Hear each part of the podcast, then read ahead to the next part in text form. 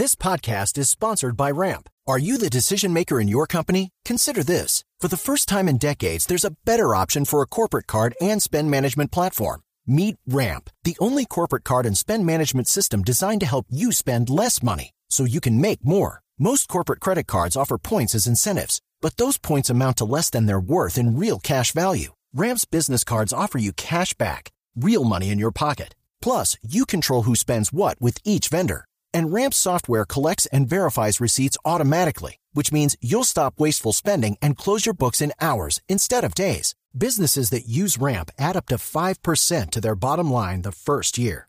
If you're a decision maker, adding Ramp could be one of the best decisions you've ever made. And now get $250 when you join Ramp for free. Just go to ramp.com slash easy. Ramp.com slash easy. R-A-M-P.com slash easy. Cards issued by Sutton Bank and Celtic Bank members of DIC terms and conditions apply. Nos acompaña hoy domingo a esta hora de la mañana el profesor Carlos Patiño, internacionalista, una persona que tiene el mundo literalmente en la cabeza. Don Carlos, un gusto saludarlo. Eh, hola, Juan Roberto.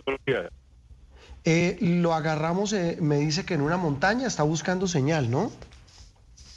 Estoy parado aquí en un lugar, pero se escuche bien, estoy aquí en algún punto. Eh, Trate de no moverse mucho, profesor Carlos. Esperemos que el 5G que el gobierno anunció ayer entró ya en vigencia, en operación, pues nos ayude a tener una comunicación distinta al humo. Profesor Patiño, la lectura que usted hace de estos dos años de la guerra en Ucrania. A ver, Juan Roberto, arranco algo que no es que, digamos, como se la Ucrania es producto de un crimen de agresión internacional cometido por Rusia en una invasión contra Ucrania. No, eh, Profesor Patiño, ya vamos a, corregir, es que de verdad está en una montaña. Denos un instante, ya voy con usted. Eh, eh, Pablo, ya volvemos con el tema de Ucrania, porque también además hay que hablar del triunfo arrollador del señor Trump en las primarias republicanas en Carolina del Sur. Eh, cada vez va más rapidito hacia la candidatura republicana a la presidencia de los Estados Unidos. Es impresionante lo que está logrando Donald Trump, que ha derrotado este sábado en las últimas horas, Juan, a su rival republicana Nikki Haley en las primarias de Carolina del Sur, acercándose así, Juan, un poco más a un posible duelo en el, con el demócrata Joe Biden a las presidenciales de noviembre, Juan Roberto. Es que es, esto está pasando rapidísimo. y un revés tremendo para Haley, ¿no? No, no, no, total. Es que yo creo que ya eh, el asunto ya pasa por, por trámite. Realmente vienen eh, ahora eh, primarias en otros estados, pero va a ser muy difícil, todo apunta. ¿Me corrigen si ya tenemos al profesor Patiño? No, vamos a, a recuperarlo. 11.37. Volvamos a hablar de seguridad, Pablo, porque el asunto no solamente de Bogotá. decíamos al comienzo que ciudades como Medellín, Barranquilla, Bucaramanga, pues tienen unos problemas enormes, sin mencionar otras, eh, Cali, que sigue teniendo dificultades enormes, ciudades intermedias que también reclaman más policía, esto no solamente de Bogotá, todas las ciudades prácticamente tienen el mismo drama. Eh, Juan Roberto, y usted lo planteaba con la pregunta que le hacía Pedro Viveros de la Unión, de la Unión de, por ejemplo, de los alcaldes eh, de Barranquilla, de Cali, de Bogotá. Por ejemplo, en Barranquilla los sicarios no dan tregua. En el área metropolitana de Barranquilla, en menos de 24 horas, ojo al dato, fueron asesinadas seis personas en medio de una ola de delincuencia que preocupa a las autoridades. Vamos con Vanessa Saldarriaga a escuchar el informe y ya volvemos con Carlos Patiño. Los asesinatos están a la orden del día en el área metropolitana de Barranquilla, donde se registraron durante los primeros 20 días del mes de febrero 46 homicidios que contaron entre sus víctimas a comerciantes, cobradiarios, vigilantes y a presuntos miembros de bandas delincuenciales. Frente a esto último, de acuerdo con la policía, más del 80% de los casos estarían asociados a ajustes entre bandas delincuenciales. Pese a lo preocupante que resultan estas cifras, las mismas reflejan una reducción en la comisión de asesinato de un 14% frente a febrero del 2023. Sin embargo, todo esto ha generado una ola de críticas contra la policía y por esto el coronel Dave Figueroa, comandante operativo de la Policía Metropolitana de Barranquilla, precisó que durante los últimos 50 días la institución logró 1.121 capturas por hurto, homicidio, extorsión, porte ilegal de armas de fuego y por otros delitos. El oficial indicó que además se han incautado 311 armas y se han recuperado 59 motos y 20 automotores que habían sido robados. Esto habla del trabajo desarrollado por Policía Nacional con las autoridades, con las comunidades en los diferentes sectores donde hemos estado llegando con el fin de conocer las problemáticas y hemos logrado intervenir positivamente con el servicio de vigilancia, con gestión comunitaria, trabajando con jóvenes, pero también con investigación criminal, con Gaula de la policía, con el servicio de inteligencia para desmantelar las estructuras que ven afectando la convivencia y seguridad ciudadana. Según la policía, en febrero también las extorsiones se redujeron en un 59%, pese al incremento que este flagelo está teniendo en otras ciudades del país. Otras ciudades, 1139, lo que pasa también en Barranquilla, lo que pasa en Ibagué, en Neiva, vamos a Villavicencio, Carlos Andrés Pérez, lo que ocurre allí con la inseguridad en la capital del Meta. Villavicencio sigue siendo la ciudad más insegura en el departamento del Meta. La capital registra un aumento escandaloso en los delitos de mayor impacto como el hurto. Así lo reveló Felipe Caballero, experto en seguridad. Los delitos en la ciudad de Villavicencio han incrementado de una manera bastante acelerada. En comparación con el mismo periodo del año 2023, tenemos que para enero del 2024 se han presentado 521 delitos de hurto a persona y estos solamente son los que se denuncian. Y es que según cifras reveladas por la Policía Metropolitana de la ciudad, en Villavicencio se reportan en promedio 521 hurtos al mes que son denunciados por las víctimas, pero se estima que pueden llegar a ser 800 los hurtos con los casos que no se denuncian. Frente al delito de homicidio, estamos en el mes de febrero con 22 hechos que han cegado la vida de varios villavicenses en relación con el año inmediatamente anterior es un incremento del 70%. Los casos de hurtos a vivienda y motocicletas tienen un aumento de más del 45% en la ciudad en comparación al año inmediatamente anterior. Pareciera que las estrategias no se están acomodando a la realidad actual y ya no es un tema de percepción, sino la inseguridad se vive todos los días en la capital de los llanos. La sensación en las calles de la ciudad es de inseguridad. Solo en lo que va corrido del año, 22 personas han sido asesinadas en Villavicencio. 11.41 minutos, ya vamos a ir a Cali, a Medellín, a Bucaramanga para hablar del tema de la inseguridad ciudadana. Recuperamos el contacto. Eh, Carlos, ¿me escucha? Carlos Patiño, sí. Profesor Patiño. Sí, perfecto.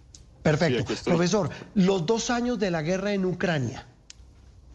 Sí, Juan Roberto, mire, rápidamente, esta, esta guerra tiene dos caras. Por un lado es un crimen de agresión cometido por Rusia contra Ucrania sin una provocación previa, e incluso habría que decir que la provocación previa fue de Rusia cuando se anexó ilegalmente la península de Crimea en 2014. Y para Ucrania es una guerra de liberación nacional en contra del imperio ruso, en contra del imperio soviético, y es eh, obviamente la reincorporación de una vieja comunidad política que es la ucraniana alrededor de Kiev y que obviamente implica pues una guerra de liberación como la que estamos viendo ya con dos años y con unas cifras de muertos realmente muy altas, eh, inciertas también porque se convirtieron en secreto de Estado para los dos combatientes. Claro, y con cifras de lado y lado, cifras de Ucrania, cifras de Rusia. Hablábamos con un experto, profesor Carlos Patiño, y él decía que era una guerra que se estaba, eh, permítame la expresión, quedando estática, quieta, pues por la cantidad de tiempo que pasa. Y yo quisiera saber sobre las cifras, 6.3 millones de refugiados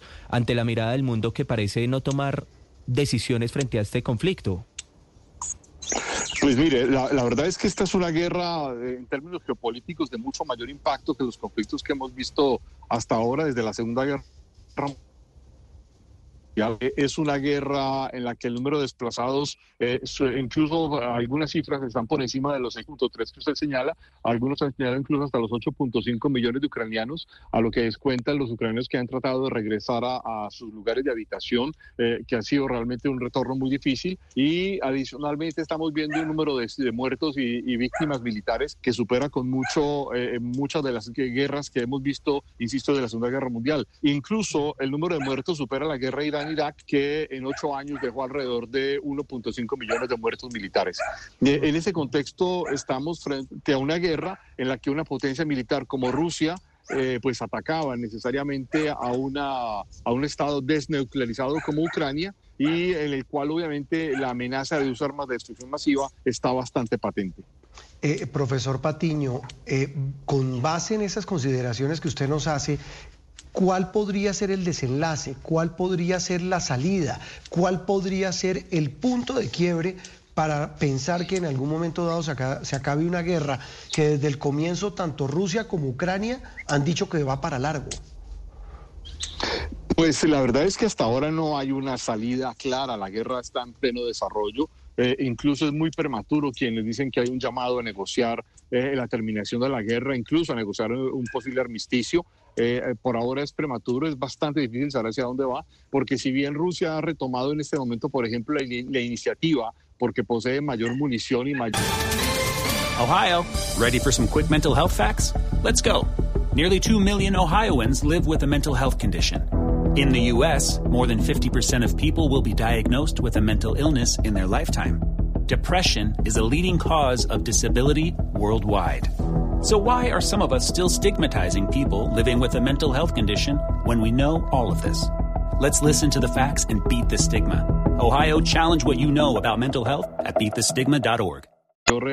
reserva de tropas que Ucrania. La verdad es que Ucrania sigue combatiendo, sigue estando en el terreno y por ahora no se vislumbra ni una finalización de los combates, ni tampoco una ruta exitosa diplomática para negociar. Y en ese contexto, pues eh, muchos creemos que esta es una guerra que puede durar fácilmente otros, entre otros 5 y 10 años más. Era impresionante ver ese informe de Celia Mendoza en La Voz de América, también en Noticias Caracol, que hablaba de los toques de queda, de la situación de vivir en zozobra todo el tiempo. Por ejemplo, en Bucha, profesor Carlos Patiño, el tema del desgaste. ¿Hay desgaste en medio de este conflicto teniendo en cuenta el tiempo que ha pasado? ¿Alguno de los bandos, eh, con base en la pregunta de Juan Roberto, podría ceder un poco? Pues eh, la, verdad es que, eh, a ver, arranco por algo que, citaste, que es la localidad de Bucha, donde se conocieron los primeros crímenes de guerra cometidos por Rusia, eh, de fusilamiento de la población civil de forma indefensa, un hombre en bicicleta que caminaba con su perro, otro hombre que llevaba una bolsa con papas y, cosas parecidas que son realmente desastrosas, pero la verdad es que la zozobra crece en toda la zona oriental de Ucrania y no se cree que Ucrania vaya a ceder terreno. Eh, por el contrario, incluso Ucrania podría terminar eh, en una especie de guerra de guerrillas con tropas regulares, pero eh, Rusia tampoco va a ceder el terreno oriental y por el contrario va a presionar a conquistar más territorio hacia el occidente, teniendo claro que el objetivo inicial de Rusia era derrocar el gobierno de Kiev cambiar a Zelensky toda la cúpula gubernamental y que volver a, convertir a Ucrania en territorio ruso. no, no es posible prever que, digamos, ninguna de las dos partes sea a no ser de que haya una derrota militar contundente. Y, insisto, la vía diplomática por ahora está cerrada. Sí, usted menciona aspectos que, que, no le salieron ni a un bando ni al otro. Cuando digo ni a un bando ni al otro, ni a un país ni al otro. Porque si bien a Ucrania no le ha funcionado, eh, pues eh, el, el, tema de la ayuda internacional para, digamos, tener un punto de equilibrio en esta guerra sangrienta y horrorosa como es la que se está viviendo en su territorio, pues tampoco a Putin le ha salido porque, como usted lo dice, no tumbaron al régimen de Zelensky. El asunto es que esta guerra, inmersa en los graves problemas que hoy tiene el mundo, y ya vamos a hablar del asunto, y en medio de un año electoral en Estados Unidos, ¿qué panorama pinta, profesor Patiño? Pues a Roberto, el más pesimista de todos los posibles, porque si, si lo que se prevé es que Donald Trump gane las elecciones, pues muy posiblemente la ayuda a Ucrania cesaría pero esto obliga a que necesariamente Europa tiene que replantearse algo que no se ha replanteado desde la Segunda Guerra Mundial y es volver a armar ejércitos, volver a reactivar la industria militar, como de hecho lo viene haciendo a lo largo del último año, y con un debate muy serio y es quién podría defender a, Europa de una posible amenaza de Rusia. Hay que recordar dos datos muy importantes de las últimas dos semanas y es por un lado la advertencia del jefe de la inteligencia estonia diciendo que ellos tienen datos fiables y muy creíbles de que Rusia se prepara para invadir a Estonia en el verano de este año y los, eh, el anuncio del ministro de Relaciones Exteriores de Lituania, Gabriel Landsbergis, eh, replanteando obviamente y señalando cómo Rusia ha venido acumulando tropas al, al, lado de o al frente de los estados bálticos y para ello Bielorrusia es una plataforma que actúa ya de facto como un Estado federado de, de, Rusia y eh, cómplice también en, toda la guerra, y obviamente la activación de unidades eh, militares en el enclave ruso de Königsberg, que es un enclave que la Unión Soviética, a través de la presión de Stalin, se apoderó al final de la Segunda Guerra Mundial en la conferencia de Potsdam, de forma tal que la situación es realmente la más pesimista posible y en la que Europa se enfrenta obviamente a una amenaza ah, realmente de fondo. Sí, y ayer otra de las imágenes, Juan Roberto y profesor Carlos, que nos dejaba los dos años, la conmemoración, eran las banderas, por ejemplo, recordando muchos a Ucrania. Entonces, eso me da pie para hacer la pregunta de ese movimiento político que se puede dar en aras a lo que viene pasando con esta guerra. Eh, pues mire, aquí hay una serie de situaciones muy complicadas y si ustedes recuerdan cuando arrancó la guerra, eh, muchos en Europa, intelectuales y políticos de diversas corrientes, de todas las corrientes, estaban sorprendidos porque no se imaginaban que iba a, presentarse de nuevo una, una guerra de ese estilo en Europa. Y, resulta que, por ejemplo, además estamos viendo una guerra que tiene una característica eh, pues muy sorprendente y es que eh, ha implicado el uso de tácticas y modelos operacionales bélicos y estrategias de guerra eh, de la guerra de Crimea del siglo XIX, de la Primera y Segunda Guerra Mundial, con instrumentos y, capacidades técnicas del siglo XXI. Esto implica guerra de trinchera, uso de drones, la revaloración de los tanques de guerra, y, en ese sentido eh, todavía es incierto hacia dónde va la mayoría de los eh, movimientos políticos en Europa. En muchos eh, partidos que aparentemente son pacifistas se mueven en elecciones contrarias a seguir ayudando a Ucrania, pero la verdad es que la amenaza rusa prácticamente involucrará a todos los partidos para defenderse de posibles invasiones y acciones eh, profesor, eso que usted mencionaba hace un momento, pues genera una, miércoles, una inquietud enorme. Eh, es, ¿Es así de, factible que este conflicto eh, en Ucrania se extienda a otros países y, termino, y termine escalando aún más esta, esta, esta conflagración, este incendio, este conflicto enorme que ya tiene Europa asumido pues, en un asunto que ya lleva dos años? Pues Juan Roberto, yo no quisiera ser alarmista, pero si uno hace un análisis de, digamos, en términos realistas del asunto, la verdad es que esta es una guerra de carácter imperialista en la que Rusia lucha por recuperar el imperio y aquí hay que recordar todo el, eh, el grupo de estrategas que asesoran al Kremlin, empezando por Alexander Dugin, alguien que conocimos porque al comienzo de la guerra eh, su hija murió en un atentado en un automóvil. Eh, para ellos y para todo este grupo de estrategas eh, rusos contemporáneos, la, lo importante es que Rusia recupere el imperio. Y dentro de esto, por ejemplo, la recuperación del, dominio sobre el Báltico, Letonia, Lituania, Estonia y, todo lo que representa San Petersburgo, que ha sido la capital que ha fundado Pedro Romanov para la proyección sobre ese territorio que terminaron conquistando el, que terminó conquistando el imperio ruso, pues realmente es una amenaza muy seria. E incluso hay que recordar que Polonia desde el año 2014 viene construyendo capacidades militares realmente eh, fuertes para oponerse a una posible acción rusa. Eh, eh, obviamente con lo que los polacos sienten que es una amenaza existencial. esto lo que obviamente nos pone frente a una situación muy compleja de defensa y seguridad de Europa con respecto a Rusia. Y súmele al mapa lo que pasó esta semana, que un presidente como el de Estados Unidos, y ya vamos a hablar de la campaña en estos últimos minutos de sala de prensa, profesor Patiño, le haya dicho eh, hijo de puta loco a Putin, eh, escalando eh, el lenguaje pues a, esos niveles, hace temer que, que pase qué con Estados Unidos. Pues o, o, Estados Unidos decide involucrarse de fondo en la guerra, que no lo ha hecho hasta ahora, ha sido una ayuda muy circunstancial, muy limitada y muy medida, o que Estados Unidos se retire del, todo de ayudar a Ucrania a enfrentar a Rusia. Pero déjeme, Juan Roberto, qué pena que me tome 30 segundos más. Eh, Adelante. es que es importante decir esto. Eh, Rusia ha habilitado a un país que era considerado un par internacional, que es Corea del Norte, eh, y ha dado alas a Irán como proveedores de armamento de Rusia.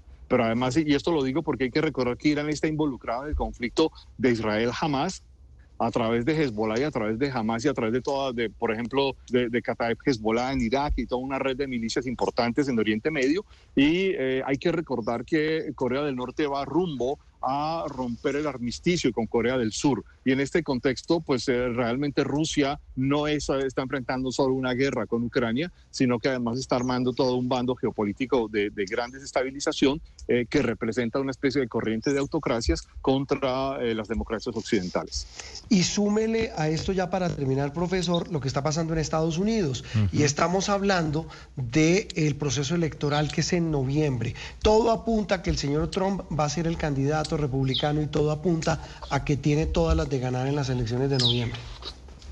Sí, claro, y es bastante preocupante. Hay que preguntarse por qué en una sociedad como la norteamericana no solo Trump gana, sino que además hay una pregunta muy importante eh, y es, eh, ¿estamos frente a una especie de democracia cansada toda vez que quienes representan a los dos partidos eh, mayoritarios, demócratas y republicanos, son dos hombres mayores, eh, lo que convierte esta democracia en una gerontocracia y una gerontocracia atrapadas por ideas eh, aislacionistas radicales como las de Donald Trump y obviamente frente a una, digamos, retirada del liderazgo global que Estados Unidos había asumido desde 1945. hecho que es realmente muy sorprendente cuando uno empieza a mirar ya los detalles de lo que esto implica y la pregunta de cuál es la sociedad norteamericana que está dispuesta a votar por Donald Trump, un aislacionista tan radical y, tan agresivo frente a todo esto. A mí me sorprende mucho, por ejemplo, que Nikki Haley, eh, que es, eh, no, no, es que sea menos radical en sus ideas, pero es mucho más moderada en sus formas que Donald Trump, pues no tenga ningún ascendiente y haya llegado hasta ese punto en Carolina del Sur eh, y, siendo derrotada aplastantemente por Donald Trump. Y no apareciera haber una especie de liderazgo alternativo en, ese contexto. Esto súmenle a, la campaña de Trump la entrevista que Putin dio hace unos días a, Tucker Carlson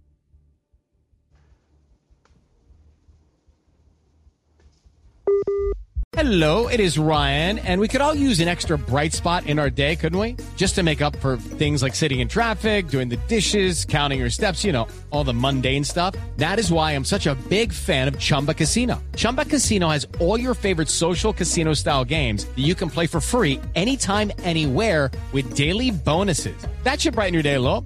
Actually, a lot. So sign up now at chumbacasino.com. That's ChumbaCasino.com. No purchase necessary. VGW. Void were prohibited by law. See terms and conditions. 18 plus.